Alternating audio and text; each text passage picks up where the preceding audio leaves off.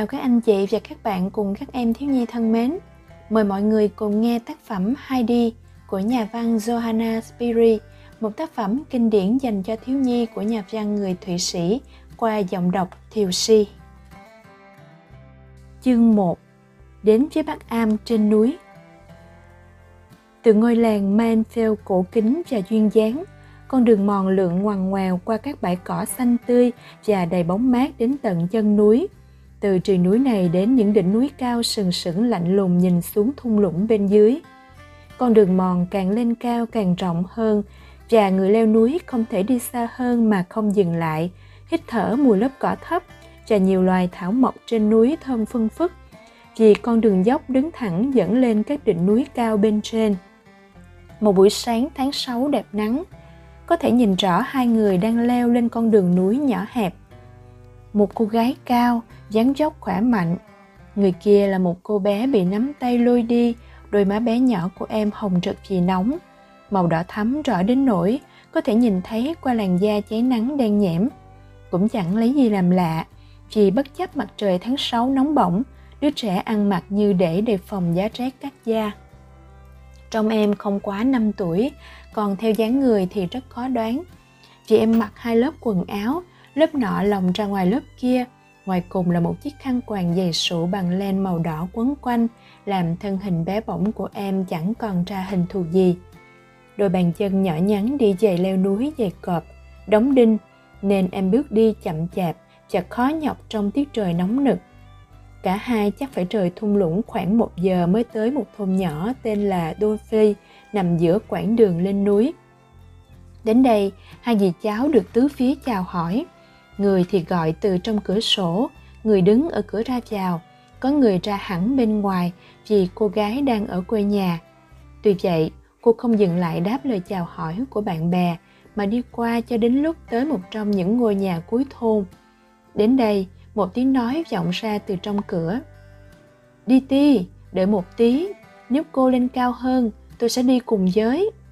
Dì đi ti đứng lại, đứa bé lập tức thả ngay tay ra chàng ngồi phịch lên mặt đất. Cháu mệt à, hay đi? Dì đi ti hỏi. Không à, cháu nóng quá. Đứa bé trả lời. Bây giờ dì cháu ta phải lên đỉnh núi, cháu chịu khó đi thêm tí nữa, bước cho dài ra, độ một tiếng nữa là đến nơi. Dì đi ti nói, giọng khích lệ. Một phụ nữ mập mạp trong hiền hậu bước ra, chị ta đi lên trước cùng người quen cũ, cả hai bắt đầu sôi nổi chuyện trò về mọi việc. Mọi người ở Donfley và quanh đấy, trong lúc đứa trẻ lê bước đằng sau. Cô đưa con bé đi đâu vậy? Chưa nhập bọn, người phụ nữ hỏi ngay. Tôi đoán đây là đứa trẻ mà chị cô để lại. Đúng vậy, dì đi ti trả lời. Em đưa cháu nó lên với bác am, nó phải ở lại đấy. Để đứa bé lại trên ấy với bác am, cô mất trí hay sao đi ti? Sao cô lại nghĩ ra việc như thế? Lão già ấy chẳng tống sớm cả cô lẫn con bé của cô về nhà cho mà xem. Ông ấy không thể làm thế, vì ông ấy là ông nội con bé. Ông ta phải làm gì đó cho con bé chứ. Em đã trông nom nó cho đến tận bây giờ, và em có thể nói với chị, Bambel à, là em không thể vì lợi ích của nó mà bỏ lỡ dịp có một chỗ làm tốt như thế này đâu. Bây giờ đến lượt ông nội nó thực hiện nghĩa vụ với nó. Nếu như ông ấy bình thường như những người khác thì chẳng sao. Chị Bambel mập mạp nhiệt tình xác nhận. Nhưng cô biết ông ta là thế nào rồi đấy. Ông ấy thì có thể làm được cái gì cho đứa trẻ, nhất là nó còn bé thế. Con bé không thể sống với ông ta. Cô sắp đi đâu đấy? Đến Frankfurt. Ở đấy có một chỗ làm rất tốt đang đợi em. Dì đi ti đáp. Hè năm ngoái, những người em sắp đến làm xuống bát và em làm người dọn phòng cho họ. Họ muốn đưa em đi cùng từ hồi ấy, nhưng em không thể đi được. Bây giờ họ lại đến đó và lại mời. Em định đi với họ, chị nghĩ mà xem. Tôi mừng vì mình không phải là con bé. Chị Van Bell nói là một cử chỉ thương hại. Không ai biết tiếp gì về lão già sống ở trên đó. Lão ta chẳng động chạm gì đến ai. Đến năm này, sang năm khác, chẳng bao giờ đặt chân đến nhà thờ mỗi khi lão xuống làng ai cũng tránh đường lão và cây gậy to tướng của lão chỉ nhìn đôi lông mày và bộ sâu hoa râm rậm rì của lão cũng đủ khiếp. Trông lão như một lão già ngoại đạo hoặc người da đỏ, làm ít ai dám gặp lão một mình. Thế thì sao? Dì đi ti nói, giọng gan ngạnh. Đằng nào lão cũng là ông nội và phải trông nom con bé. Lão không thể làm hại con bé và nếu con bé gặp phải chuyện gì thì lão phải chịu trách nhiệm chứ không phải là em. Chị rất muốn biết. Chị Ba Ben nói tiếp, giọng thăm dò. Ông già ấy nghĩ gì mà trông lại như thế? Và ở tích trên núi như một người ẩn giật, chẳng mấy ai nhìn thấy lão. Người ta nói đủ điều về lão. Còn em chắc phải biết nhiều về lão qua chị em, đúng không đi ti? Chị nói đúng, em biết, nhưng không muốn nhắc lại những gì đã nghe được đâu. Nhỡ đến tay ông ấy thì trầy trà lắm. Lúc này, chị Barbell càng nóng lòng muốn biết tỉ mỉ về bác Am, vì chị không hiểu nổi ông lão nghĩ ngợi ra sao mà hận thù đồng loại đến thế và một mực sống lẻ loi. Vì sao mỗi khi nhắc đến lão, ai cũng nói gần như là thì thào, dường như sợ nói ra điều gì chống lại lão và không dám nhận trách nhiệm về mình. Ngoài ra, chị càng không hiểu nổi vì sao tất cả cư dân ở Dorfley đều gọi là bác Am, vì lão không thể là bác của tất cả mọi người sống ở đó. Tuy vậy, theo thói quen, chị cũng gọi ông già là bác như những người khác. Chị Ban Bell mới đến sống ở Dorfley từ khi lấy chồng. Trước kia, nhà chị ở mãi tận Practigo, nên chị không biết rõ mọi chuyện xảy ra phía dân chúng ở Dorfley và vùng lân cận. Ngược lại, dì ti vốn sinh trưởng ở Dorfley và sống ở đấy với mẹ cho đến lúc bà mất hồi năm ngoái. Dì mới đến Bath ở Raja làm hậu phòng trong một khách sạn lớn. Sáng hôm ấy, dì cùng bé Heidi đi từ Raja gặp một người bạn cho đi nhờ xe chở cỏ khô đến tận Manfield. Vì vậy, ba Ben quyết không bỏ lỡ dịp tốt để thỏa trí tò mò. Chị ta khoát tay đi ti vẻ tin cậy và nói Chị biết là em sẽ nói sự thật, những chuyện người ta bàn tán về ông lão. Chị tin là biết mọi chuyện. Nào, kể cho chị biết ông lão ấy có gì sai trái, đến nỗi bây giờ xa lánh tất cả như một kẻ ghét đời vậy. Làm sao mà em có thể kể hết được? Em mới 26 tuổi, còn ông ta ít nhất cũng 70. Vì thế chị đừng mong em biết về thời trẻ của ông ấy. Xong em muốn chắc chắn là những điều em kể với chị sẽ không lan đến Vertigo, rồi em sẽ kể mọi việc về ông ta. Mẹ em là người dùng đôm lép, và ông ấy cũng vậy. Thật nhảm nhí. Titi, cô định nói gì vậy? Chị Bambel nhắc lại, cảm thấy bị xúc phạm. Những chuyện tào lao sẽ không lan đến Ratigo hoặc bất kỳ chỗ nào nhé.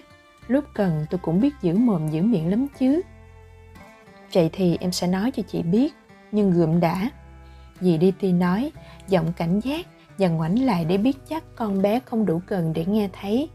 Lúc này chẳng thấy con bé đâu, hai người mãi chuyện nên chẳng chú ý gì. Dì đứng lặng, nhìn khắp mọi hướng, con đường mòn uốn lượn đây đó, nhưng vẫn có thể nhìn đến gần Donfley lúc này trắng tanh, trắng ngắt, không một bóng người. Chị thấy nó rồi. Chị ban bèo nói. Nhìn đằng kia kìa. Chị ta chỉ một điểm cách xa con đường. Nó đang trèo ở con đường dốc đằng kia với thằng bé chăn dê và bầy dê. Chị không biết sao hôm nay nó đi chăn muộn thế. Xong thế cũng hay. Thằng bé có thể trông nom đứa trẻ. Còn em cứ kể chuyện thì hơn. Ôi dào, nói đến chuyện trông nom dì đi ti nhận xét, thằng bé chẳng phải bận biểu gì lắm đâu. Con nhóc ấy không ngốc như những đứa bé lên năm khác. Nó rất tinh ý, nó chú ý đến mọi thứ Cha em thường nói điều đó sẽ có ngày có ích cho nó, vì ông lão chẳng có gì ngoài túp lều và hai con dê. Lão đã từng có nhiều hơn chứ? Chị Barbell hỏi. Ông ấy à em nghĩ chắc phải thế. Dì đi nhắc lại trẻ hưởng ứng đã có thời ông ấy là chủ một trong những nông trại lớn nhất ở Domlet. ông ấy là anh, còn người em trai kín đáo, gọn gàng, nhưng chẳng chịu làm gì. Lúc nào cũng ra trẻ một quý ông lịch sự. Đi dạo bằng xe khắp dùng và giao du với hội bất lương cho những kẻ lạ mặt chẳng ai biết. Ông em trai uống rượu và cờ bạc, phá tan hết gia sản. Và khi biết chuyện, bố mẹ ông ta buồn phiền lâm bệnh mà mất. Người nọ cách người kia ít lâu người em rơi vào cảnh cùng quẩn và bỏ đi trong cơn giận dữ. Không ai biết đi đâu. Trong lúc bác am chẳng còn của nã lại bị tai tiếng cũng bỏ đi mất tích. Suốt một thời gian không ai biết bác em ở đâu. Sau đó có người thấy ông ta đang lính ở náp. Rồi 12 đến 15 năm liền không ai hay biết tin tức gì. Cuối cùng, ông ta lại xuất hiện ở Dumbledore, đem theo một đứa con nhỏ và thử gửi nó cho một số họ hàng. Nhưng nhà ai cũng sập cửa vào mặt ông vì chẳng ai muốn giao du với ông. Căm hận vì cung cách ấy, ông ta thề sẽ không bao giờ đặt chân đến Dumbledore nữa, rồi chuyển đến Dursley sống với đứa con trai. Giờ ông là người Rabundel, ông đã gặp bà hồi ông ở đó và sau khi cưới chẳng bao lâu thì bà ta mất. Ông ta chẳng còn tiền của, phải cho con trai là Tobias học việc một người thợ mộc. Anh Tobias là người đứng đắn và được mọi người ở Dunfley ân cần đón nhận. Ấy thế nhưng người ta vẫn ngại ông già, có tin đồn ông ta buộc phải chạy trốn khỏi náp vì có chuyện ám muộn, vì ông ta đã giết một người, không phải trong lúc giao chiến mà trong cuộc cãi lộn nào đó. Tuy vậy, chúng em không tuyệt giao với ông ta, cụ ngoại em là em gái của bà ông ta, về đằng nội chúng em gọi ông ta là bác vì hầu như mọi gia đình ở Dunfley đều có họ cho nên mọi người đều gọi ông ta là bác. Kể từ ngày ông ta dọn lên ở trên triền núi am khắp mọi nơi ai cũng gọi ông ấy là bác am. Còn anh con trai tobias thì sao? Chị ba bên hỏi. Chị đang lắng nghe rất chăm chú. Gượm đã rồi em sẽ kể. Em không thể nói tất ngay một lúc được. Dì dt nói. Anh tobias học nghề ở Mel's và khi đã thạo việc, anh ấy trở về Burnley cưới chị gái em là Ada Hill. Họ rất mực yêu nhau và chung sống hết sức hòa thuận. Nhưng hạnh phúc của họ không dài. Hai năm sau khi kết hôn, anh Tobias bị một cái sầm đè phải đang lúc đang làm việc và chết ngay tại chỗ. Họ khiêng anh ấy về nhà, nhìn thấy thân hình biến dạng của người chồng tội nghiệp. Chị Aden Hill không sao vượt qua được nỗi kinh hoàng và thương tiếc. Chị bị sốt cao, và không bao giờ phục hồi lại được. Chị ấy vốn là người mảnh khảnh và bị nhiều cơn bệnh nặng, lúc lên cơn không ai biết chị ấy đang thức hay ngủ. Hai tháng sau khi an táng anh Tobias, chị em mất theo. Số phận buồn thảm của họ là đầu đề câu chuyện khắp gần xa trà công khai hay kín đáo. Mọi người đều cho đây là sự trừng phạt mà bác An phải chịu vì đã sống vô thần. Một số người còn nói toẹt điều ấy vào mặt ông ta, một sư trong dùng đã cố gắng thức tỉnh lương tri và động viên ông ta sám hối nhưng ông già càng ngày càng phẫn nộ và ngoan cố không chịu nói năng với ai và mọi người thấy tốt nhất là tránh đường cho ông ta. Ngay sau đó có tin ông ta chuyển lên sống trên núi am và không có ý định xuống núi nữa. Kể từ ngày ấy ông ta sống lẻ loi trên triền núi thù địch cả với chúa lẫn con người.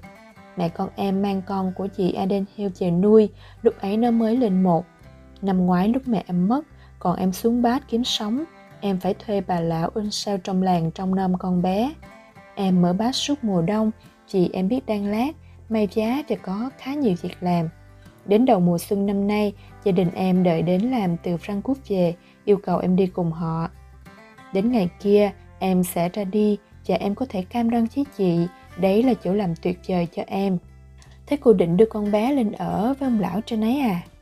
Tôi ngạc nhiên không nói được, chị thấy cô nghĩ ra một việc như thế, đi ti ạ. À. Chị Barbell nói giọng trách cứ. Chị nói gì vậy? Dì đi ti vặn lại. Em đã làm đủ nghĩa vụ đối với đứa trẻ rồi, còn bây giờ em phải làm gì cho em chứ? Em không thể mang con bé lên Nam đến Frankfurt được. Nhưng chị đi đâu đấy chị Barbell? Chúng ta đã đi được nửa đường lên Am rồi. Sắp đến chỗ tôi muốn đến, chị Barbell trả lời tôi có việc phải nói với vợ người chăn dê, bảo chị ta sẽ ít sợi cho tôi trong mùa đông. Tạm biệt nhé Diti, chúc cô may mắn. Dì Diti bắt tay bạn và đứng lại, trong lúc chị Ban Bell tiến thẳng đến túp lều nhỏ màu nâu sẫm, cách con đường mòn vài bước, thụt vào trong hõm núi để tránh được gió ít nhiều và khó mà làm một chỗ trú thân an toàn vì nó sọc sệt, sát xơ và mỗi khi dông bão phía nam tràn đến núi, mọi thứ trong lều cửa ra vào, cửa sổ đều trung lên bần bật và kêu lách cách. Các rầm xà cũ kỹ, một nát kêu cót cát và trung rẩy. Trong những ngày như thế, ngôi nhà của người chăn dê đứng treo leo trên triền núi có thể bay thẳng xuống thung lũng không hề báo trước. Peter, cậu bé 11 tuổi sống ở đây, sáng nào cậu cũng xuống Donfley đón bầy dê và lụa lên núi, cho chúng ta hồ gặm chồi non, cành non ngon lành của cây cỏ trên núi cho đến tận chiều. Buổi chiều, Peter lại cùng những con vật nhanh nhẹn chạy nhảy xuống núi đến tận Dorfley. Đến đó, cậu đưa mấy ngón tay lên miệng huyết một tiếng sáo chói tai. Các chủ nhân từ mọi ngã túa ra nhận dê của mình. Theo lệ thường, lúc này đám trẻ con chạy ra đáp lại tiếng hít sáo của Peter. Chúng không sợ gì những con dê hiền lành và trong suốt mùa hè, đây là giờ duy nhất trong ngày Peter có dịp gặp gỡ bạn bè. Thời gian còn lại cậu lủi thủi một mình với đàn dê. Cậu còn mẹ và bà nội mù loà ở nhà, nhưng sáng nào cậu cũng phải dậy rất sớm và chiều muộn mới từ Donfley về đến nhà. Vì thế cậu cố nén lại chơi đùa với các trẻ khác càng lâu càng tốt, cho đến lúc chỉ còn đủ thời gian về nhà. Sáng sáng, Peter nuốt miếng bánh mì với sữa và chiều tối lại ăn một bữa đúng y như thế, rồi lên giường và ngủ thiếp đi. Bố cậu, mọi người đều gọi là anh chăn dê vì kiếm sống bằng nghề đó từ khi còn rất trẻ, đã chết bất ngờ trong lúc đốn gỗ từ mấy năm trước. Mẹ cậu, tên là Brigitte, theo lối cổ thường được gọi là chợ anh chăn dê, trong khi già trẻ quanh vùng chỉ gọi người bà mù lòa của cậu là bà. Dì Diti đứng khoảng 10 phút, nhìn tứ phía tìm dấu hiệu của bọn trẻ và đàn dê. Chưa thấy đâu, nên dì vẫn trèo lên chỗ cao hơn, có thể nhìn toàn cảnh núi non vì nó dốc xuống thung lũng. Nỗi lo lắng mỗi lúc một tăng, dì tiếp tục nhìn khắp các con đường dốc xung quanh. Trong lúc đó, bọn trẻ đang trèo lên một con đường quanh co phía xa Chị Peter biết mọi chỗ có các bụi cây, cỏ là thức ăn ngon cho bầy dê và cậu có thói quen lùa đàn dê tránh xa các đường mòn. Bé Heidi mệt nhoài vì nóng và các thứ quần áo dày cộm, chị thở hổn hển chịu ráng sức đi theo Peter một cách rất chật vật. Em không nói gì, cặp mắt nhỏ bé của em nhìn Peter lúc cậu nhanh nhẹn nhảy khắp đây đó bằng bàn chân trần, trên người mặc độc cái quần ống túm ngắn, nhẹ nhàng.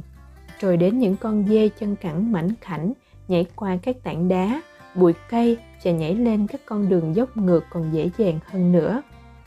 Em ngồi bệt xuống, những ngón tay bé nhỏ của em cởi nhanh giày, tất ra. Cởi xong em đứng dậy, tháo bỏ chiếc khăn quàng màu đỏ bức bối ném đi, sau đó cởi đến váy áo. Xong chiếc áo thứ hai vẫn còn chiếc nữa, vì dì DT đã trùm bộ váy áo ngày Chủ nhật ra ngoài bộ mặt hàng ngày để đỡ phải mang sách chứng chiếu. Heidi cởi bộ áo hàng ngày nhanh như chớp, Lúc này em mặc độc chiếc giấy lót ngắn tay nhẹ nhõm, vui sướng dang rộng đôi tay trần. Em xếp tất cả chỗ quần áo thành một đống gọn gàng, rồi vừa nhảy, vừa trèo theo Peter và đàn dê, nhanh nhẹn chẳng kém ai. Peter chẳng để ý đến cô bé để tụt lại sau, nhưng lúc Heidi chạy đến chỗ cậu trong trang phục mới, cậu cười toe toét. Chàng ngoảnh lại nhìn thấy đống quần áo nằm trên mặt đất, cái cười của cậu càng rộng hơn cho tới lúc gần đến mang tai. Xong cậu không nói gì. Lúc này bé Heidi có thể cử động dễ dàng. Em bắt đầu chuyện trò với Peter, hỏi dồn dập nhiều câu vì muốn biết mọi thứ về đàn dê của Peter. Cậu sẽ lừa chúng đi đâu, cậu phải làm gì khi đến đấy. Cuối cùng, bọn trẻ và đàn dê đã đến túp lều và lọt vào tầm mắt của dì DT. Rồi nhìn thấy chúng trèo thẳng đến chỗ gì, dì DT đã trích lên. hai đi cháu làm cái trò gì thế hả? Trong cháu kìa. Hai bộ giấy yếm, chú chiếc khăn quàng đỏ đâu rồi? Cả đôi giày mới mua, bít tất gì mới đang cho cháu nữa, mất hết rồi. Chẳng còn gì nữa. Cháu nghĩ gì thế hai đi? Cháu để tất cả quần áo ấy ở đâu? Đứa trẻ bình tĩnh chỉ vào một điểm trên triền núi phía dưới và trả lời. Dưới kia ạ. À. ti nhìn theo hướng ngón tay vì nhận ra có cái gì đó nằm trên mặt đất, một điểm màu đỏ ở trên cùng vì chắc đó là chiếc khăn quàng len. Cháu là đứa bé vô tích sự. Dì đi ti giận dữ hét lên. Có họa là điên mới xử sự như thế. Sao cháu lại cởi quần áo ra? Hả? Cháu định làm trò gì thế? Cháu không muốn mặc bất cứ thứ gì.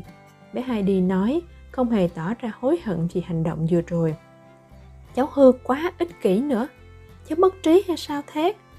Dì đi ti tiếp tục mắng mỏ và rền rỉ. Ai mà xuống lấy được kia chứ?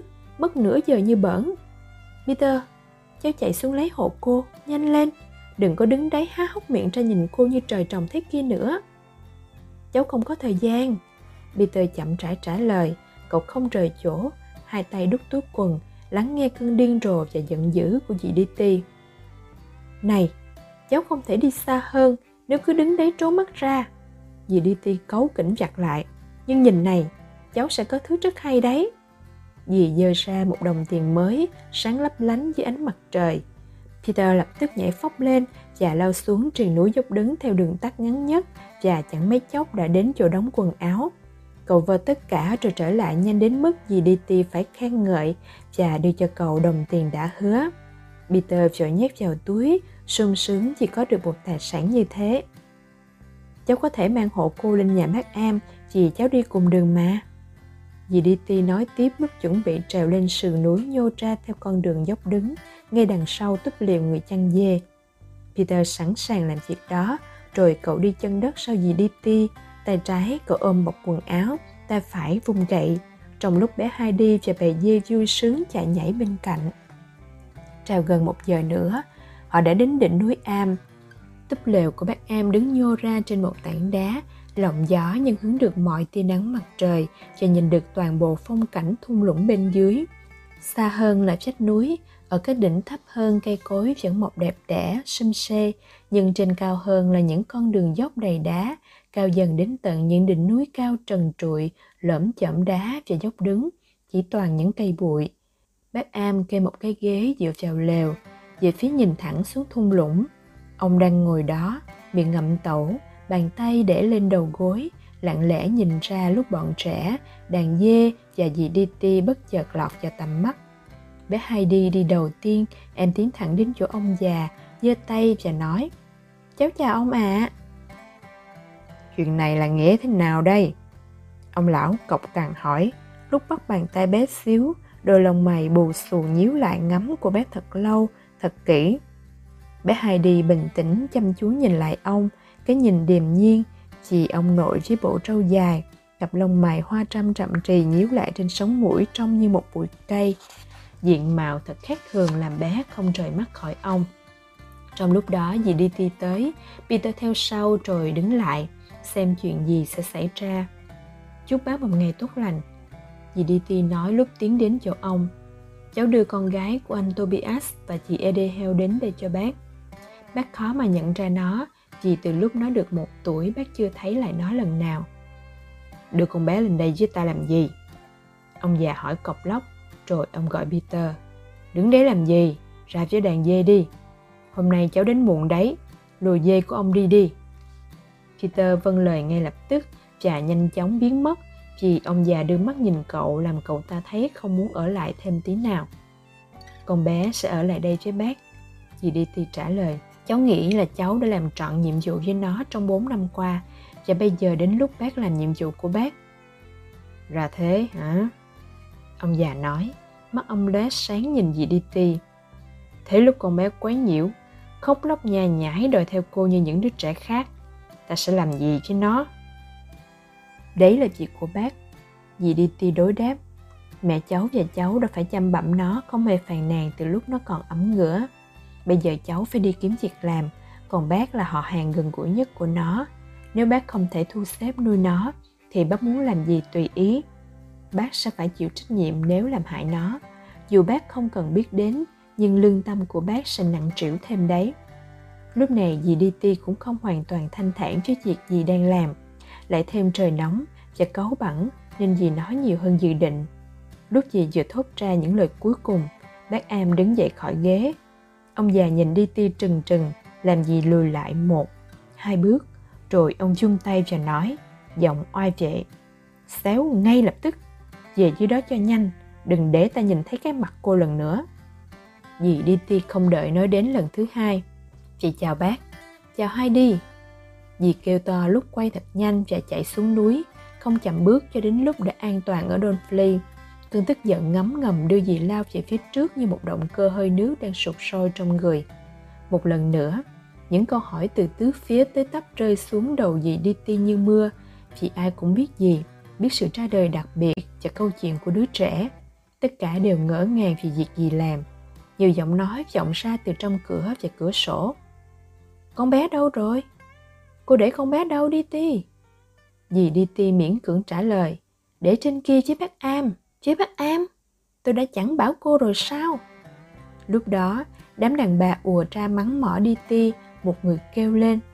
sao cô lại có thể làm một việc như thế người khác nói ai lại để con bé bơ vơ trên đó rồi bao nhiêu tiếng khổ thân con bé tội nghiệp nó quá đuổi theo dì suốt dọc đường cuối cùng không thể chịu nổi nữa dì đi tia chạy thật nhanh cho đến lúc không còn nghe thấy mấy tiếng ấy nữa. Dì không vui khi nghĩ đến việc đã làm Chị người chị mất sớm để để đứa trẻ lại cho dì chăm nom. Tuy vậy, dì tự an ủi là nếu dì kiếm được nhiều tiền, sẽ có thể lo cho con bé gì đó. Dì nhẹ cả người khi đã đi xa khỏi cái đám đông đang bàn tán ôm sòm Chà hân hoan nghĩ từ giờ dì được tự do nhận một chỗ làm tử tế.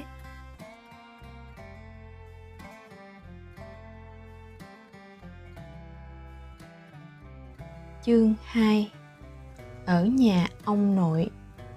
Dì đi ti vừa khuất tầm mắt, Ông già trở lại chiếc ghế dài, Chà ngồi đó mãi, Nhìn chầm chạp xuống đất không thốt lời nào. Từng cuộn khói dày bốc lên từ chiếc tẩu. Trong lúc đó, bé Heidi đang thưởng thức mọi thứ xung quanh. Em nhìn ngó đó đây, cho đến lúc thấy cái chuồng nuôi dê dựng sát túp lều. Em ngó vào và thấy bên trong trống rỗng. Em tiếp tục cuộc tìm kiếm, chẳng mấy chốc đã đến chỗ mấy cây linh sam đằng sau lều. Một luồng gió mạnh thổi qua, làm các đầu cành khua ào ào. Bé heidi đứng yên và lắng nghe. Âm thanh yếu dần. Em đi tiếp đến góc lều xa hơn, rồi vòng đến chỗ ông nội. Thấy ông vẫn ngồi yên tại chỗ, em đến trước mặt ông, đứng chắp tay sau lưng cha nhìn ông lão chằm chặp. Ông nội em ngước lên và thấy em đứng không nhúc nhích. Cháu muốn gì? Ông hỏi.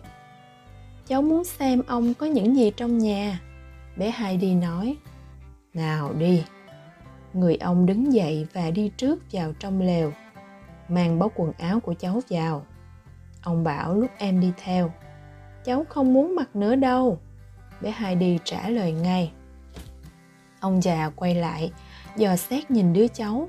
Cặp mắt đen láy của em ánh lên vẻ hài lòng, vì sắp được thấy mọi thứ trong lều. Chắc chắn con bé không thiếu thông minh. Ông già lẩm bẩm rồi hỏi to. Sao cháu không muốn mặc những thứ ấy nữa? Vì cháu muốn đi lại như những con dê, chân gầy, nhẹ nhàng. Tốt lắm, cháu có thể làm thế nếu cháu thích, ông em nói nhưng cứ mang các thứ vào, ông cháu ta phải cất vào tủ. Bé Heidi làm theo lời ông. Ông lão mở cửa, chà bé theo ông vào trong. Em thấy toàn bộ túp lều chỉ bao gồm một căn phòng rộng rãi. Trong phòng chỉ có một cái bàn, một cái ghế ở một góc phòng kê giường của ông. Góc khác là lò sưởi, bên trên treo một cái ấm đun nước to. Ở bức tường bên kia có một cánh cửa lớn là cửa tủ ông mở cửa tủ. Bên trong là quần áo của ông. Vài cái treo, những thứ khác như sơ mi, bít tất, khăn mùi xoa xếp trong một ngăn. Ngăn thứ hai xếp đĩa, cốc tách, cao hơn nữa là ngăn để bánh mì, thịt hun khói, phô mát. Tất tật mọi thứ bác em cần cho việc ăn, mặc đều cất trong tủ này.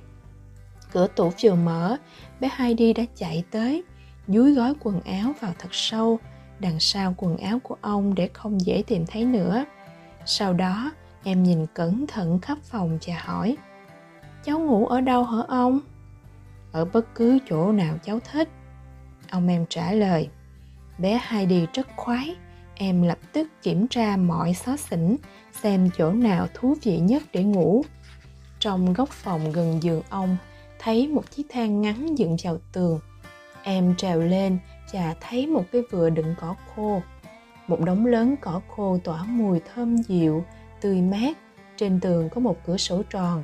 Từ đấy em có thể nhìn thẳng xuống thung lũng. Cháu sẽ ngủ ở đây ông ạ. À. em gọi với xuống chỗ ông. Trên này thích lắm. Ông lên mà xem, thích lắm. Ừ ông biết rồi. Ông em trả lời. Cháu đang chuẩn bị giường bé hai đi hét to trong lúc chạy tới chạy lui, bận biểu công việc. Cháu muốn ông mang cho cháu khăn trải giường giường phải có khăn để nằm lên trên ông ạ. À. được. Ông em đáp và lục lọi trong tủ. Vài phút sau, ông lôi ra một mảnh vải thô dài dùng làm khăn trải giường. Ông mang lên vườn cỏ và thấy Heidi đã làm xong một cái giường xinh xắn. Em dồn thêm một đống cỏ vào một bên giường làm gối và thu xếp để lúc lên giường em có thể nhìn thoải mái qua ô cửa sổ tròn. Hay lắm, ông nội nói. Bây giờ ông cháu ta phải phủ khăn lên, nhưng gượm đã. Ông lấy thêm một bó cỏ lớn, làm cái giường dày thêm để cô bé không cảm thấy phần nền cứng bên dưới. Thế bây giờ đưa khăn lại đây. Bé Heidi vẫn giữ tấm khăn nhưng nó nặng quá em không tự trải nổi. Tuy vậy, thế mới tốt. Tấm khăn dày chà kích này sẽ làm cho thân cỏ sắc nhọn không đâm xuyên vào người em. Hai ông cháu trải khăn lên giường. Ở chỗ khăn quá dài chà quá trọng, hai đi khéo léo vén vào dưới lớp cỏ. Lúc cái giường đã gọn gàng, thoải mái, bé đứng ngắm công trình của mình thật kỹ ông cháu mình còn quên một thứ sau một lát im lặng em nói gì vậy ông hỏi khăn phủ giường ạ à lúc đi nằm, ông phải chui vào giữa khăn trải và khăn phủ chứ. Ồ, lại thế nữa. Nhớ ông không có khăn phủ thì sao? Ông già nói. Không sao đâu, ông ạ. À. bé heidi nói, giọng an ủi. Cháu sẽ lấy một ít cỏ phủ lên người.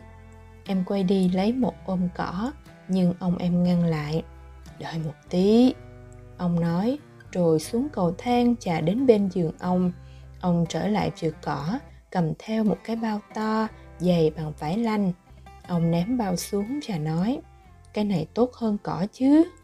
Bé Heidi ra sức kéo mạnh cái bao cho phẳng và thẳng thớm nhưng bàn tay bé tí của em không hợp với công việc nặng nhọc ấy.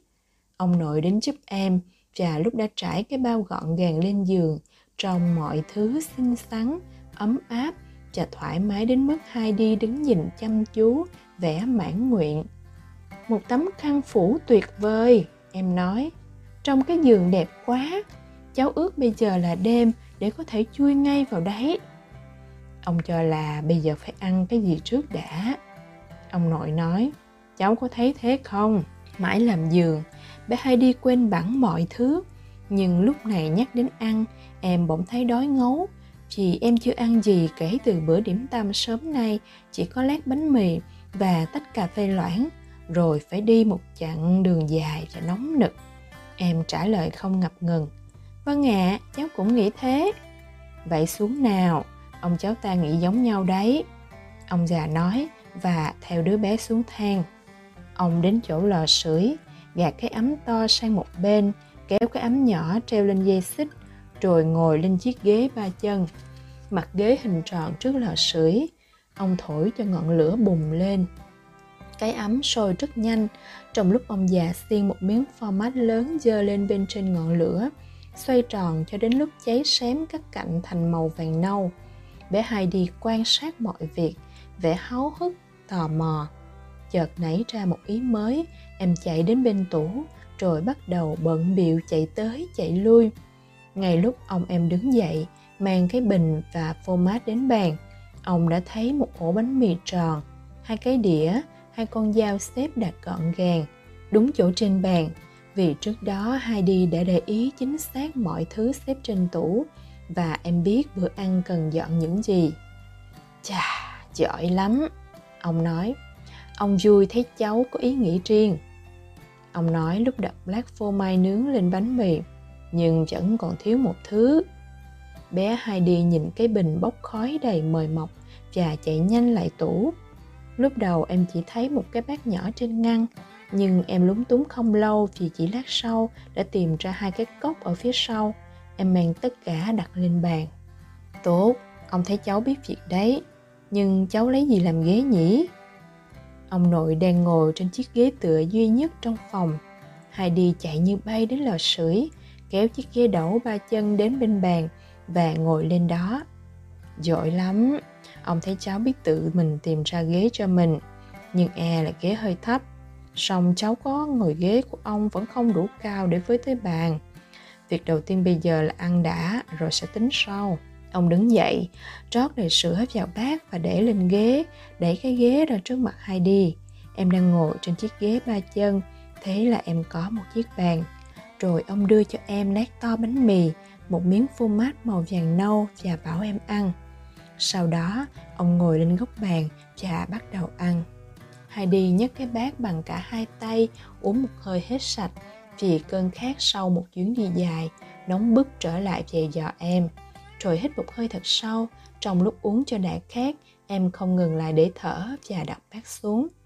Sữa ngon không? ông em hỏi. Trước đây cháu chưa bao giờ uống thứ gì ngon như thế.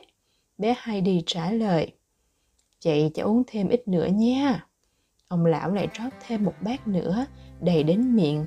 Trà đặt trước mặt đứa bé lúc này bắt đầu ăn miếng bánh một cách thèm thuồng. Lần đầu tiên, em được ăn bánh mì với format nướng mềm như bơ. Hai thứ ăn cùng với nhau ngon tuyệt. Chốc chốc em lại dừng, uống một ngụm sữa. Bữa ăn đã xong, ông nội ra ngoài dọn chuồng dê. Trong lúc hai đi thích thú xem ông quét dọn, trải rơm mới cho dê nằm rồi ông vào gian nhà kho nhỏ, cắt mấy cái gậy tròn dài và một tấm gỗ nhỏ hình tròn. Ông khoét mấy cái lỗ trên tấm gỗ và đóng mấy cây gậy vào. Thế là như một phép màu, có ngay một cái ghế giống hệt của ông nội, chỉ cao hơn thôi. Hay đi đứng và ngắm cái ghế, không nói nên lời chỉ kinh ngạc. Cháu nghĩ đây là cái gì nào? Ông nội em nói. Cháu biết đây là ghế của cháu, vì cao thế kia mà ồ, ông làm nhoáng cái đã xong. Cô bé nói, vẫn ngẩn ngơ vì thán phục. Con bé hiểu ngay thứ nhìn thấy, mắt nó tình lắm. Ông nội thầm nhận xét trong lúc đi quanh lều, đóng đinh chỗ này, chỗ kia, hoặc chèn chặt phần cửa. Ông mang búa và đinh đi hết một vòng, sửa chữa, dọn dẹp những chỗ cần thiết. Bé hai đi theo ông từng bước, mắt em chăm chú tiếp nhận mọi việc ông làm mọi thứ và thấy đây là nguồn vui thích mới mẻ. Thời gian trôi qua vui vẻ như thế cho đến chiều. Lúc đó, gió thổi qua đám linh sam ồn ào hơn. Hai đi thích thú lắng nghe, lòng em tràn đầy niềm vui đến nỗi em nhảy nhót và xoay tròn quanh đám cổ thụ. Dường như một niềm hứng khởi chưa từng biết đã đến với em. Ông nội đứng ở gian nhà kho ngắm em.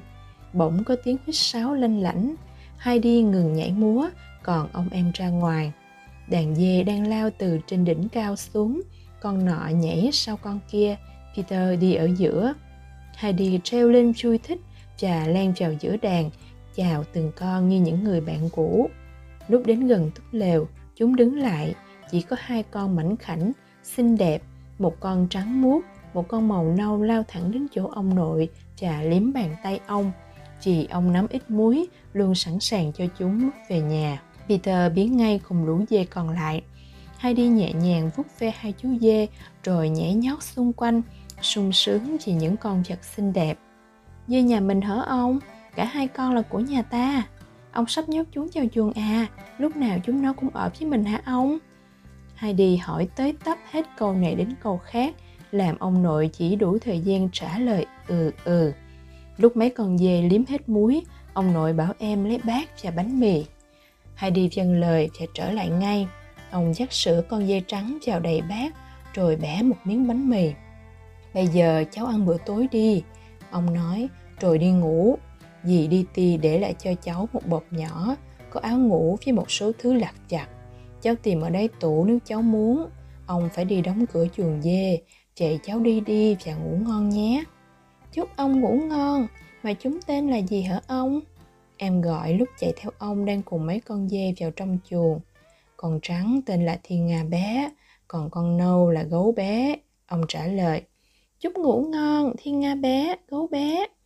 Em cao giọng gọi vì chúng đã ở trong chuồng, rồi ngồi xuống ghế, em bắt đầu ăn uống. Nhưng gió mạnh đến nỗi suýt thổi bay em, làm em ăn dội cho xong và chào nhà, trèo lên giường. Em ngủ thiếp đi, say sưa và duyên dáng như bất cứ nàng công chúa bé bỏng nào trên chiếc giường nhung lụa.